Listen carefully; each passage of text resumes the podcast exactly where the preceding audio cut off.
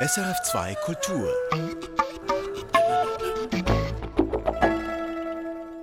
Tu veux venir voir, Paul, comment on, a, on a commencé ici 11. Mai, 10 Uhr vormittags, in einem Operationssaal der Neurochirurgie am Inselspital Bern. Ein anspruchsvoller Eingriff steht bevor. Über ein Dutzend Personen sind im abgedunkelten Raum anwesend. Chirurgen, Ingenieurinnen, Pflegefachpersonen, Medizinstudierende. Im Zentrum des Geschehens ist der Patient Francis Chaka aus Delemont. Bewegungslos liegt der 75-Jährige auf dem Operationstisch. Das Einzige, was man von ihm sieht, hell erleuchtet wie eine überdimensionierte Glühbirne, ist sein kahlrasierter Kopf. Dieser ist fest eingespannt in ein Eisengestell, einen sogenannten Stereotaxierahmen.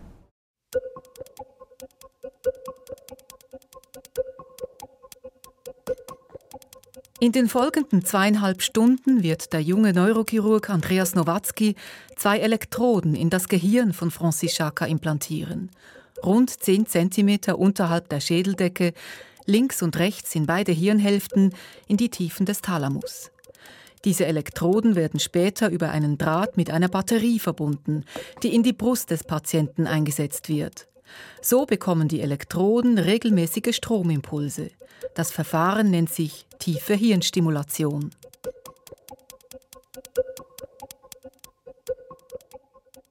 Der Eingriff soll Francis Chaka von seinem Leiden befreien. Le tremblement, c'est surtout les mains, et puis après, c'est la tête, et c'est un peu le corps aussi. Einem starken Tremor in den Händen, am Kopf und im Rumpf. Tremor ist ein starkes Zittern, so dass man zum Beispiel kaum mehr eine Suppe löffeln kann. Wie funktioniert die tiefe Hirnstimulation? Wird die Operation bei Francis Chaka gelingen? Und was passiert, wenn man von außen tief ins Gehirn vordringt und Nervenzellen manipuliert, vielleicht sonst noch mit einem? Hinab. Das Wissenschaftsmagazin sucht die Tiefe. Die Sommerserie. Hinab in die Tiefen des Gehirns. Die tiefe Hirnstimulation von Irin Dietschi.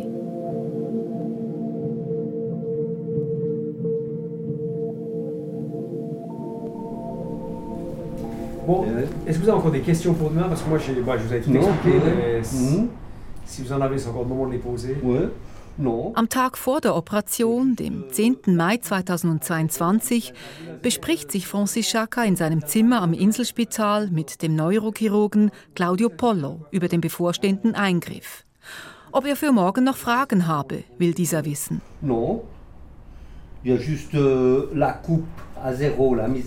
Euh. Nein, er mache sich nur Sorgen über die Coupe à zéro, die Kahlrasur auf dem Kopf, scherzt Chaka. Er könne beruhigt sein, antwortet Pollo. Die Chirurgen hätten auch ein Coiffeur-Diplom. Claudio Pollo leitet die funktionelle Neurochirurgie am Inselspital Bern. Für alle Eingriffe der tiefen Hirnstimulation trägt er die Hauptverantwortung, auch bei Francis Chaka. On y va comme ça. Okay. On se verra demain matin, mmh. enfin on se verra demain après-midi après l'opération. Nous. Ouais, ouais. Si, si. Man sehe sich dann also morgen Nachmittag nach dem Eingriff, sagt der Chirurg, verlässt schwungvoll das Patientenzimmer und überlässt Francis Chaka mir. Ich frage ihn als erstes, warum er sich für die tiefe Hirnstimulation entschieden habe. Mon corps et mes mains tremblaient beaucoup. Donc euh, j'étais de ce côté-là, disons, handicapé pour faire une approche saine des, des, des autres et, et communiquer avec les autres. Meine Hände, ja mein ganzer Körper zittern stark, sei es bei einem Apero oder einem Empfang. Ich kann kein Glas halten, ich kann von einer Flasche keine Flüssigkeit eingießen, ohne sie zu verschütten. Das hat mich richtig handicapiert. Ich fühle mich dadurch sozial ausgegrenzt. Pendant de nombreuses années, j'ai essayé plusieurs médicaments qui n'ont pas eu l'effet escompté. Während Jahren habe ich Medikamente genommen, aber die halfen mit der Zeit nicht mehr. Und als mein Neurologe die Dosis erhöhte, hatte das überhaupt keine Wirkung. Aucun progrès n'était euh, présent. Mais je ne connaissais pas justement cette. Bis vor kurzem wusste ich nicht, dass es noch eine Alternative gibt, einen Eingriff direkt ins Hirn, der meinen Zustand stark verbessern könnte. Mein Neurochirurg in Delimont erzählte mir davon. Schließlich überwies er mich ans Inselspital Bern, das offenbar eines der führenden Zentren ist für die tiefe Hirnstimulation. Und jetzt bin ich hier. Francis Chaka wirkt gelassen, fast abgeklärt. Er erzählt, er lebe allein, seit seine Frau vor drei Jahren gestorben sei. Er habe zwei wunderbare Töchter. Eine von ihnen lebe in Paris, die andere in Lausanne. Und er sei Großvater eines Enkelsohns namens Ulysse. Je suis grand-papa d'un petit-fils qui s'appelle Ulysse. Ich frage ihn, ob er Angst habe vor morgen. J'ai confiance dans les médecins, Ich habe Vertrauen in die Ärzte, in die Medizin, in das Team hier im Spital. Und ich bin sicher, dass mich das Resultat zufriedenstellen wird. Klar, nach der Operation ist es nicht, als hätte jemand einen Schlüssel gedreht. Das wird eine Weile dauern. Aber ich bin zuversichtlich. Es gibt keinen Grund, Angst zu haben. J'ai pas de raison d'avoir peur. Non, non.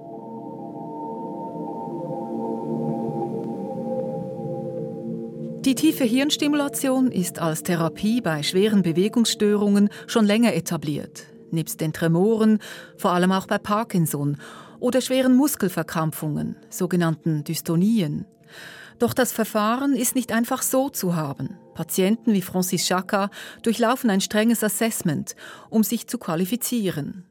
Ein Kriterium ist, man muss geistig fit sein. Ein anderes, solange die Medikamente noch wirken, kommt jemand nicht in Frage. Das erzählt mir die Neurologin Ines Döbow, die am Inselspital viel mit hirnstimulierten Patienten arbeitet.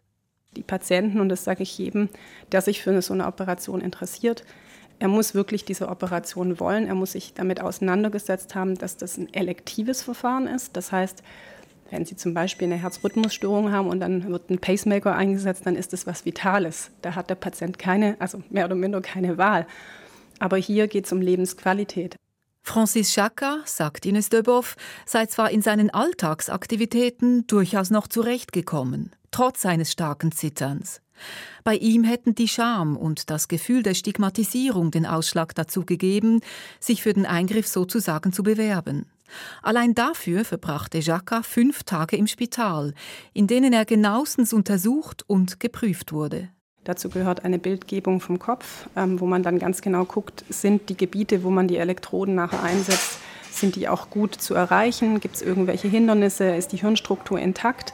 Weil wenn sie natürlich aus irgendwelchen Gründen nicht intakt ist, kommt diese Operation eben nicht in Frage. Ähm, dann wurde der Patient auch eben neuropsychologisch gesehen, also wie ist die Gedächtnisfunktion, ähm, kann er alles auch gut abschätzen, ist er gut kompensiert im Alltag. Auch eine Videodokumentation, Abklärungen bei der Neurochirurgie und der Anästhesie gehörten zum Testmarathon. Am Ende einer solchen Woche geben die Neurofachleute zur Operation entweder grünes Licht oder auch nicht.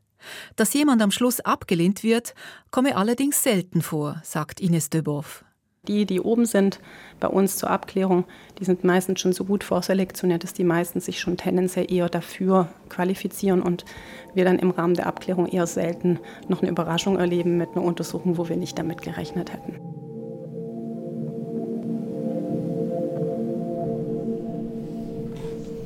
Genau.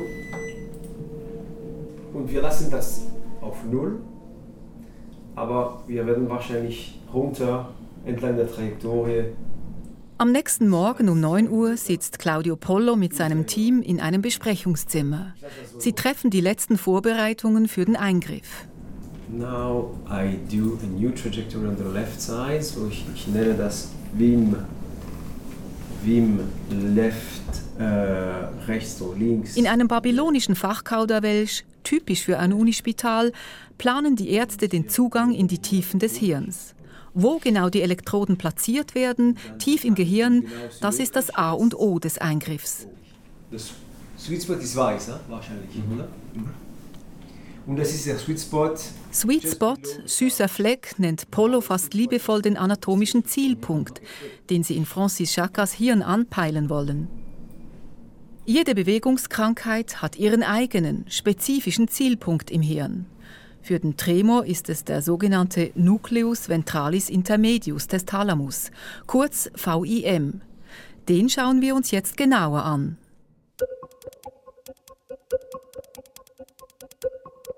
Der Thalamus ist der größte Teil des Zwischenhirns und eine Art Sammelstelle für fast alle sensorischen Informationen.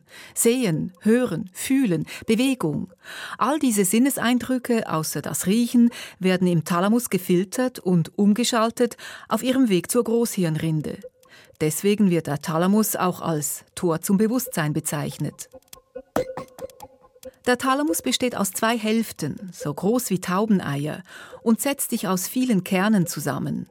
Einer dieser Kerne ist der Nucleus ventralis intermedius, VIM. Und jetzt kommt allmählich der Tremor ins Spiel. Durch den VIM verläuft nämlich ein auffälliges Faserbündel. Dieses Faserbündel ist eine Art Datenautobahn, über die das Kleinhirn Informationen an die motorischen Areale des Großhirns vermittelt. Claudio Polo erklärt, diese Phasen sind Teil dieses Netzwerks, der die Motorik und in diesem Fall den Tremor, insbesondere den Tremor, kontrolliert. So wir, wir modulieren dieses Netzwerk und das wird den Tremor reduzieren. Nochmals, diese Datenautobahn, Polo spricht von Netzwerk, spielt auch bei der Entstehung von Tremor eine zentrale Rolle. Um den Tremor abzudämpfen, muss man das Netzwerk modulieren bzw. stören. Das machen die Neurochirurgen mit Strom. Und zwar beim Nucleus ventralis intermedius, VIM, ihrem Sweet Spot. Das ist okay. Und das sind Typuskoordinaten, also immer zwischen 3 und 4 posterior. Schrittweise einigen sich die Neurochirurgen an diesem Morgen auf den Zugang zum Sweet Spot. Für dessen exakte Lage im Hirn gibt es aus der medizinischen Literatur 3D-Bilder bzw. digitale Karten. Eine solche standardisierte Karte haben die Neurochirurgen mit den MRI-Bildern von Francis Chakas Kopf verschmolzen. Dadurch werden die Standardbilder individualisiert und auf den Patienten angepasst. Das Ziel sei höchstmögliche Genauigkeit, sagt Claudio Polo. Deswegen ist es wichtig, sehr gut zu zielen sehr präzise, weil, und das ist die Herausforderung dieser Chirurgie, die Präzision. Wenn wir hier sind, keine Chance, dass der Patient profitiert. Also man muss wirklich innerhalb von 1, 2 mm ganz genau sein. Schließlich, nach längerer Diskussion, haben die Chirurgen die Zielpunkte rechts und links im Thalamus sowie die beiden Zugänge durchs Hirn geometrisch definiert. So, Andreas, rechts, lateral left, x 87,1, y 96,1, z 100,5. Claudio Polo diktiert die räumlichen Koordinaten x, y, z und die beiden Einfallswinkel von der Schädeldecke aus. 80,1, y 96,1, z 100,5 Ring 107,0. Oberarzt Andreas Nowatzki, der den Eingriff durchführen wird, wiederholt die Zahlen nach dem Vier-Augen-Prinzip. Die Vorbereitung ist abgeschlossen. Es kann losgehen. Voilà, das wäre das eigentlich.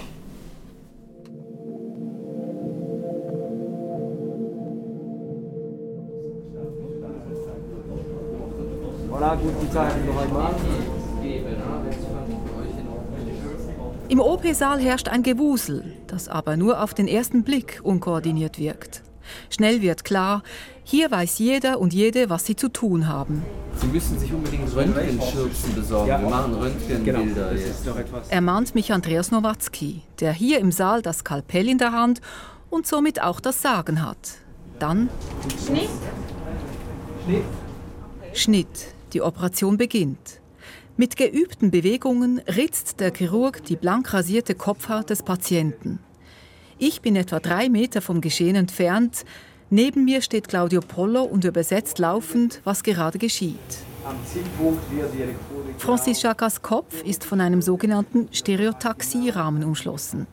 Ein monströses Eisengestell, gekrönt von einem mit Nummern versehenen Bogen. Das Ding erinnert mich an ein Folterinstrument. Der fixierte Patient soll sich ja auf keinen Fall bewegen auf seinem Schragen. In Wahrheit hilft der Rahmen mit seinem eingebauten Koordinatensystem dem Chirurgen millimetergenau zu arbeiten. Alle MRI-Bilder werden auf dieses CT fusioniert. Sagt Claudio Polo. Das heißt, alle vorherigen Bilder werden immer mit den aktuellsten Aufnahmen abgeglichen. Hier im Operationssaal ist es das Stereotaxie-CT, das man von Francis Chakas bereits eingespanntem Kopf gemacht hat. Auch während des Eingriffs macht der Chirurg laufend Röntgenaufnahmen. Es geht immer um Präzision. Sie ist das oberste Gebot dieses Eingriffs.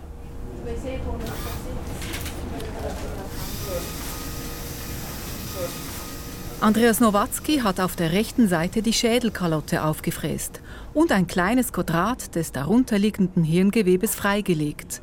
Jetzt nimmt er einen Draht zur Hand. Eine Kanüle im Innern hohl, etwa 1,4 mm im Durchmesser. Durch diese Kanüle werden die Elektroden eingeführt, erklärt Claudio Pollo. Es sind nur provisorische Elektroden. Erst einmal wird getestet. Schon ist es soweit. Also, wir machen mal ein Bild. Du bist was, ein, ein Zentimeter über? Hm? Ja. Minus, ja, er ist ein Zentimeter überhalb Target. Oberhalb Target, oberhalb des Zielpunktes. Wir, wir beginnen ein bisschen über die Target und dann gehen wir jede Millimeter, jede halbe Millimeter gehen wir down, down, down bis zum Target. Und wir schauen, was passiert. Schauen, was passiert. Catherine, est-ce qu'il y a une chance qu'on puisse voir ça sur un, un moniteur ici ou pas Dafür sorgt die Ingenieurin Katrin Petermann. Sie steht etwas abseits vom Operationstisch vor einem Rechner. Damit steuert sie einen Motor, der die Kanüle mit der Elektrode an der Spitze in Halbmillimeter-Schritten nach unten, Richtung Zielpunkt schiebt. Auf einem großen Wandmonitor kann ich das verfolgen. Der Zweck der Übung sind sogenannte Ableitungen der Zellsignale. Das heißt, die Ingenieurin misst die elektrophysiologische Aktivität der umliegenden Nervenzellen. Entsprechend die Werte dem, was man erwartet, weiß das Team, sie sind am richtigen Ort. Polo ist zufrieden. Das ist der Thalamus. Tak, tak, tak, tak, tak, tak, tuk, tuk. Sehr schön. Jetzt wird getestet. Katrin Petermann bereitet sich vor, die provisorischen Elektroden am Zielpunkt mit schwachen Stromstößen zu testen. Los geht's. Okay, jetzt ist gut. 2 Milliampere. Ein. Aus. Drei. Ein. Aus. Sehr schön. Ja, man sieht es auf dem EMG. Ziel ist, das künftige Stimulationsfeld möglichst genau zu umreißen, denn davon hängt die Platzierung der definitiven Elektroden ab. Die Teammitglieder diskutieren die Tests. Dann fällt die Entscheidung. Sie wählen den endgültigen Zielpunkt einen Millimeter höher als geplant. Nichts Unübliches, sagt Claudio Pollo. Die, die Bilder sind eine Sache, die Realität ist eine andere. Ja. Voilà. So. Das, das korreliert oft, ne? aber ein Millimeter Abstand ist normal. Jetzt nimmt Andreas Nowatzki die definitive Elektrode zur Hand. Ein längliches, gut ein Millimeter dickes Zylinderchen mit vier Einkerbungen. Diese sollen dafür sorgen, dass man das elektrische Feld auch nach dem Eingriff auf verschiedenen Levels variieren kann. Nun ist der große Moment gekommen und Claudio Pollo kommentiert ihn wie ein Sportreporter. Sehen Sie, jetzt, jetzt sieht man die Elektrode. Er ist noch nicht am Target, er, ist, er geht jetzt nach, weiter, runter. Voilà, fast, vielleicht noch halb Millimeter tiefer würde ich gehen. Ja. Tipptopp. Für mich, das ist perfekt.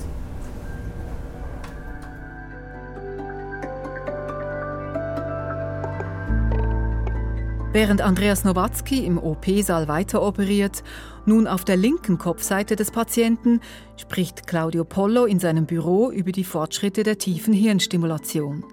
Dazu zählt, dass sie am Inselspital den Eingriff unter Vollnarkose des Patienten durchführen, wie bei Francis Chaka. Das war bis vor einem Jahr noch anders. Früher konnten wir eigentlich nicht so gut zielen wie heute. Und deswegen wurde die Operation im Wachzustand durchgeführt, weil wir wollten sicher sein während der Operation, dass die Wirkung gut war, die Wirkung der Stimulation gut war und dass wir keine große Nebenwirkungen beobachten konnten. Doch das ist nicht ganz ohne. Was es bedeutet, wach zu sein, während einem die Ärzte den Kopf aufbohren und im Hirn herumstochern, schildert die Neurologin Ines Döbow so. Der Patient kann jederzeit während dieser OP sprechen. Also er kriegt alles mit. Also es ist im Prinzip, Sie haben jemanden, der ähm, ja, einfach wie beim Zahnarzt auch merkt, da wird irgendwas gemacht, aber eben davon nichts spürt aber er kann mit ihnen normal kommunizieren. Und wenn es dann sozusagen um den eigentlichen Prozess der Testung ging, ob wir die Elektroden auch gut platziert haben, da musst du mit uns sprechen. Und dann haben wir gesagt, so spüren Sie was. Wenn der Strom appliziert wird, merken Sie eine Besserung. Was, was ist jetzt an Nebenwirkungen da? Eine äußerst anspruchsvolle Situation, sagt Ines Döbow. Ich muss sagen, das fasziniert mich immer wieder von Neuem, weil die Patienten dann wirklich das so schaffen, nicht auszublenden, aber sich dann darauf einzulassen, dass sie da wirklich zwei, drei Stunden ruhig auf dem Tisch liegen, wo sie auch wissen, sie können sich jetzt nicht bewegen und sind in diesem Eisenrahmen eingespannt. Das ist schon sehr beeindruckend. Jetzt ist das nicht mehr nötig. Eine Vergleichsstudie aus Holland und die Erfahrungen der Ärzte am Inselspital attestieren dem Eingriff unter Narkose die gleich guten Ergebnisse wie im Wachzustand. Dies sei möglich dank der fortgeschrittenen Technik, vor allem der Bildgebung, sagt Claudio Pollo. Die Patientinnen und Patienten profitieren. Alle unsere Patienten äh, seit einem Jahr können zwischen Wach- und Schlafzustand wählen. Und ich muss sagen, dass alle wählen Schlafzustand.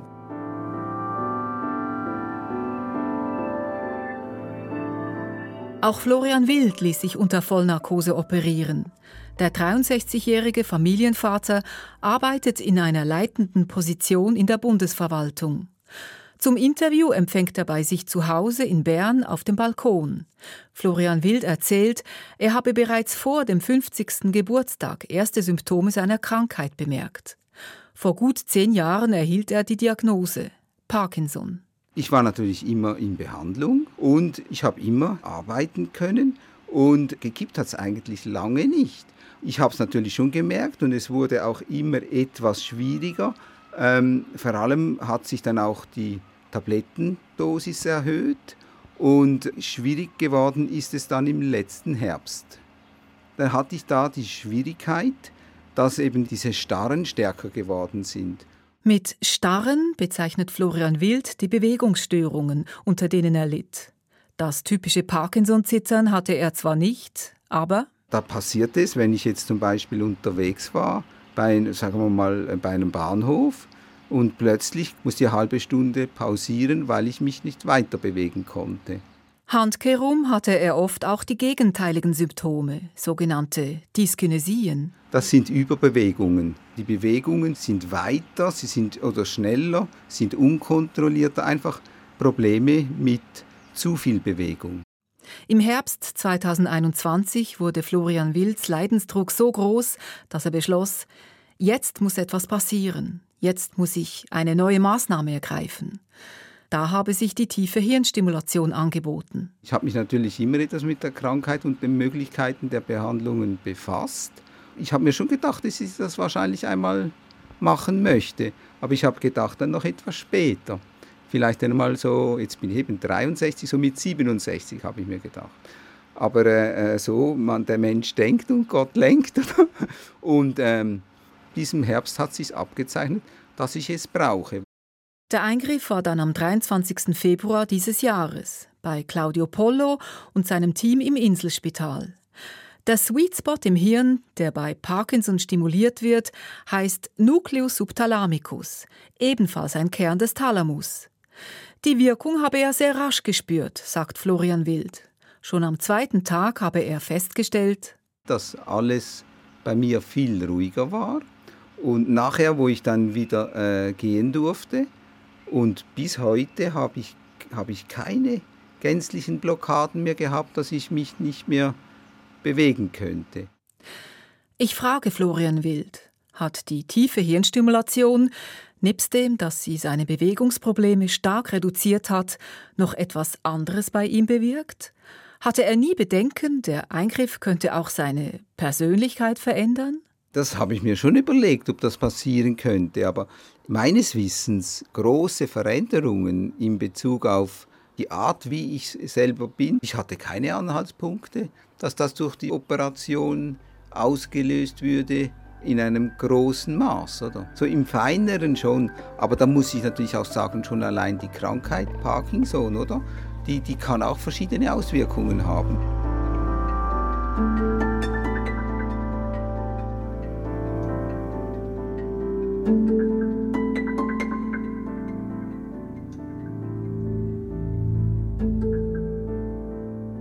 Ins Büro von Claudio Pollo. Besteht ein Risiko, dass die tiefe Hirnstimulation etwa bei Parkinson zu Verhaltens- oder Persönlichkeitsveränderungen führen könnte, frage ich. Im Nucleus subthalamicus gibt es verschiedene Orte und es gibt einen Ort für die motorischen Probleme, aber auch einen Ort für die Persönlichkeitsprobleme. Man nennt das der limbische Anteil des Nucleus subthalamicus, der mit, mehr mit Emotionen, mit Persönlichkeit zu tun haben. Das ist noch heikel, denke ich. Deswegen auch die Herausforderung, sehr präzise zu sein, weil man, wie gesagt, man will nicht unbedingt das ganze, den ganzen Kern stimulieren, sondern nur den Anteil des Kerns verantwortlich für die Bewegungsprobleme. Für Bewegungsprobleme ist die tiefe Hirnstimulation etabliert. Doch ihr Anwendungsgebiet entwickelt sich laufend weiter. Depressionen, schwere Formen von Zwangsstörungen, Anorexie, chronische Schmerzen. Auch bei diesen und noch mehr Krankheiten wird mit der tiefen Hirnstimulation experimentiert. Claudio Pollo freut sich über solche Fortschritte. Gleichzeitig hinterfragt er das Verfahren auch, ständig, wegen der ethischen Aspekte. Für ihn gibt es Grenzen. Wenn wir zum Beispiel die Persönlichkeit der Patienten ändern würden, stellt sich die Frage, darf man das machen? Bei den Patienten, die er behandle, stelle sich diese Frage kaum, denn das seien Menschen mit schweren Krankheiten, schweren Alltagsproblemen. Für andere Ziele der tiefen Hirnstimulation wie Persönlichkeitsveränderungen würde Claudio Pollo sein Können nicht zur Verfügung stellen.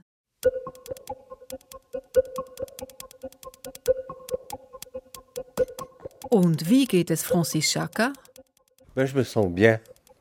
C'est déjà une différence que je remarque maintenant. Am Tag nach dem Eingriff fühlt er sich gut und er spürt schon einen Unterschied.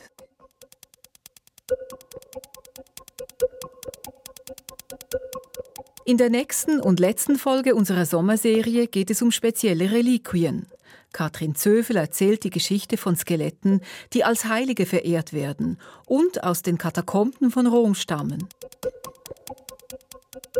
Die Produktion dieser Sendung hatte Daniel Theiss, am Mischpult saß Chris Weber, für Francis Chaka ins Deutsche übersetzt hat Florian Hauser, ich bin Irene Dietschi.